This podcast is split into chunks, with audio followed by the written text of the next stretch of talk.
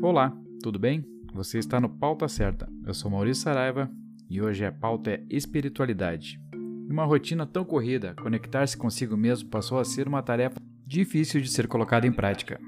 Afinal, para muita gente, falar de espiritualidade é o sinônimo de religião, mas não é só isso. Você pode, claro, alcançar suas reflexões por meio de deuses e textos sagrados, mas a espiritualidade vai muito além. Aperfeiçoar o lado espiritual demanda de conexões interiores e exteriores, na forma mútua. Por isso, ela pode ser posta na prática tanto nos seus pensamentos, do modo de lidar com seus acontecimentos diários, quanto por meio das atividades e ações. Assim, tudo vai depender de cada um e da forma como preferir de encarar a sua vida. No entanto, não precisa ser um guru ou um devoto de Nossa Senhora para ir em busca de uma vida mais leve e tranquila, por meio da espiritualidade. Atualmente, somos afetados por uma série de fatores que circulam ao nosso redor, às vezes do bem, às vezes do mal. Os acontecimentos têm impactos fortes em nossas maneiras de ver o mundo e levar a vida. Nesse contexto, a espiritualidade vem para nos manter calmos e ter força para seguir em frente, mesmo quando tudo parece estar desmoronando. Dessa forma, apostar no desenvolvimento do lado espiritual nos ajuda a encontrar nosso propósito e traçar caminhos concretos para chegar aos objetivos. Além disso, com uma mente mais forte, o corpo passa naturalmente a se potencializar, fazendo com que sua paz interior e sua saúde física aumente, aumente a sua imunidade e mantenha uma pressão arterial relaxada, um bem tremendo para qualquer pessoa. A primeira dica para aumentar a sua espiritualidade é conectar-se com a natureza. A natureza tem o poder em relação ao nosso bem-estar. Assim, estar em constante contato com o meio ambiente, como um, um todo, é essencial para o desenvolvimento da espiritualidade. Nesse contexto, se possível, use parte do seu tempo para interagir com as riquezas naturais. Apreciar o dia, o céu, as árvores, as ruas e ao mesmo já é uma boa alternativa para se conectar. Além disso, dar uma volta no parque, principalmente em dias ensolarados, nos ajuda a recarregar as nossas energias e ir ao encontro da tranquilidade tão desejada. A dica 2 fica por conta do autoconhecimento. Como já dizia o filósofo grego Sócrates, conhece-te a ti mesmo. Assim, desde os tempos remotos, o autoconhecimento é um fator importante a ser explorado pelas pessoas para potencializar o aspecto espiritual. Ele é a base para qualquer mudança.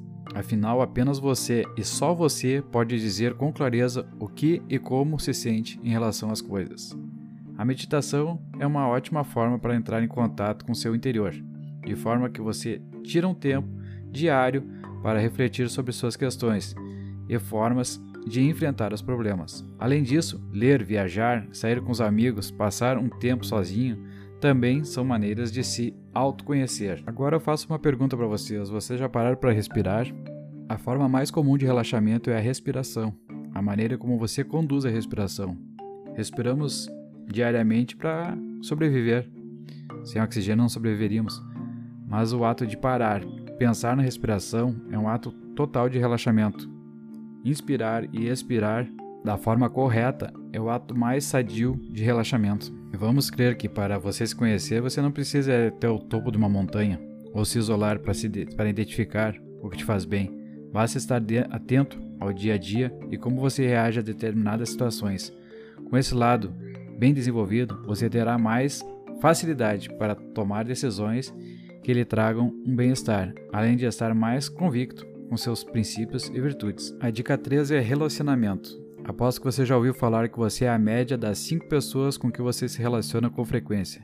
Isso significa que os relacionamentos nos moldam e têm uma enorme influência sobre a forma de enxergar o mundo.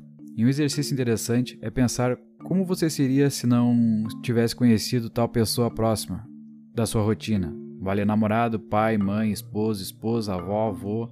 Perceba quanto eles são importantes para você ser o que você é hoje. Por isso, cultivar boas relações é o básico para uma vida leve e, consequentemente, mais espiritual.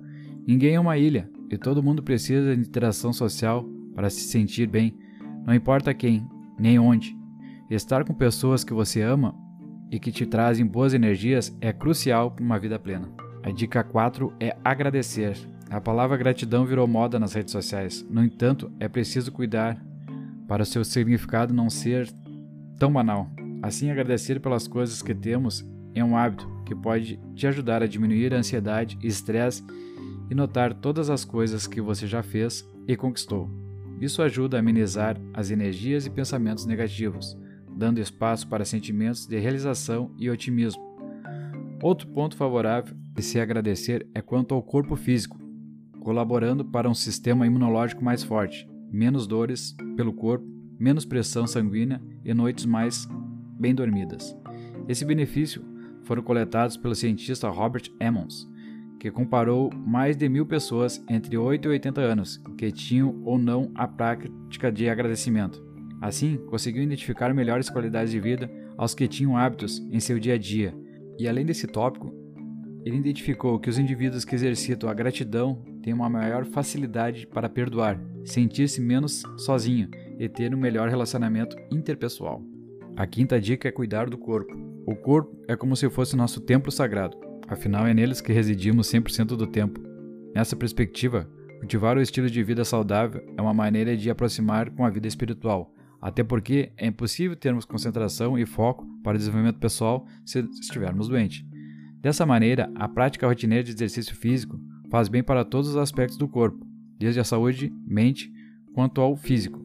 Além disso, manter uma dieta que potencialize ao máximo o organismo é importante para alcançar o bem-estar o que diretamente conversa com a maior facilidade para o um encontro com a espiritualidade. E ainda ao praticar atividades físicas com constância, é possível exercitar uma série de fatores necessários para crescer o lado ligado ao espírito, como a dedicação, atenção e força de vontade. Logo, as diferentes áreas que vivenciamos se entrelaçam, de forma que podem se ajudar se forem saudáveis. A sexta dica é a leitura. É normal as pessoas virarem o rosto para as leituras de autoajuda. No entanto, para quem está no início da jornada e não sabe por onde começar, eles podem ser ótimos pontos de partidas. Esses conteúdos podem te mostrar o caminho e lhe dar uma base para o caminho que você busca trilhar. Assim, quando mais você lê, pesquisar e estudar sobre o assunto que te faz entrar em contato com a espiritualidade, mais você poderá partir para filosofia complexas e profundas sobre o tema então, a primeira coisa a fazer seria não refutar alternativas sem antes ao menos testá-las, né? E a sétima e última dica é ajudar ao próximo. É dando que se recebe. Mesmo que você não seja religioso, essa frase da oração de São Francisco de Assis é útil para a vida de qualquer pessoa. Isso porque quanto mais você doar para levar o bem a outro indivíduo, mais conseguirá se conectar com a espiritualidade. Assim, há inúmeras maneiras de colaborar com quem está necessitando de ajuda, desde doar alguma quantia para um projeto social ou fazer um favor para seu vizinho. O importante é estar em movimento e fazer aquilo que está dentro do seu alcance ou na sua realidade. Nesse contexto, o auxílio emocional para quem está precisando de apoio é uma ótima alternativa para crescer seu lado espiritual. Ao contribuir para a vida de alguém, você está também adquirindo novos aprendizados e novas formas de enxergar o mundo. Eu tenho uma filosofia de vida que Fazer, no mínimo, uma boa ação por dia é o caminho. Às vezes, até com um cumprimento honesto, ou um bom dia, um olhar de, agradecimento para uma pessoa por um ato mínimo, faz muito bem no restante do dia. O desenvolvimento da espiritualidade é um caminho a ser trilhado até o final da vida. Não existe uma linha de chegada a ser batida. Isso é ótimo, né? Cada dia damos um passo diante de uma busca a sermos melhores do que ontem. Isso tudo depende do nosso jeito e vontade de enxergar os acontecimentos da vida. Por isso, a procura pela melhora do lado espiritual é necessário para vivermos melhor. Com o espírito em constante progresso, é possível encarar os problemas com mais leveza e sobriedade, sem essa história de achar que é o fim do mundo ou que nada tem solução. Esse conteúdo é de um e-book que eu busquei na internet do grupo Cortel.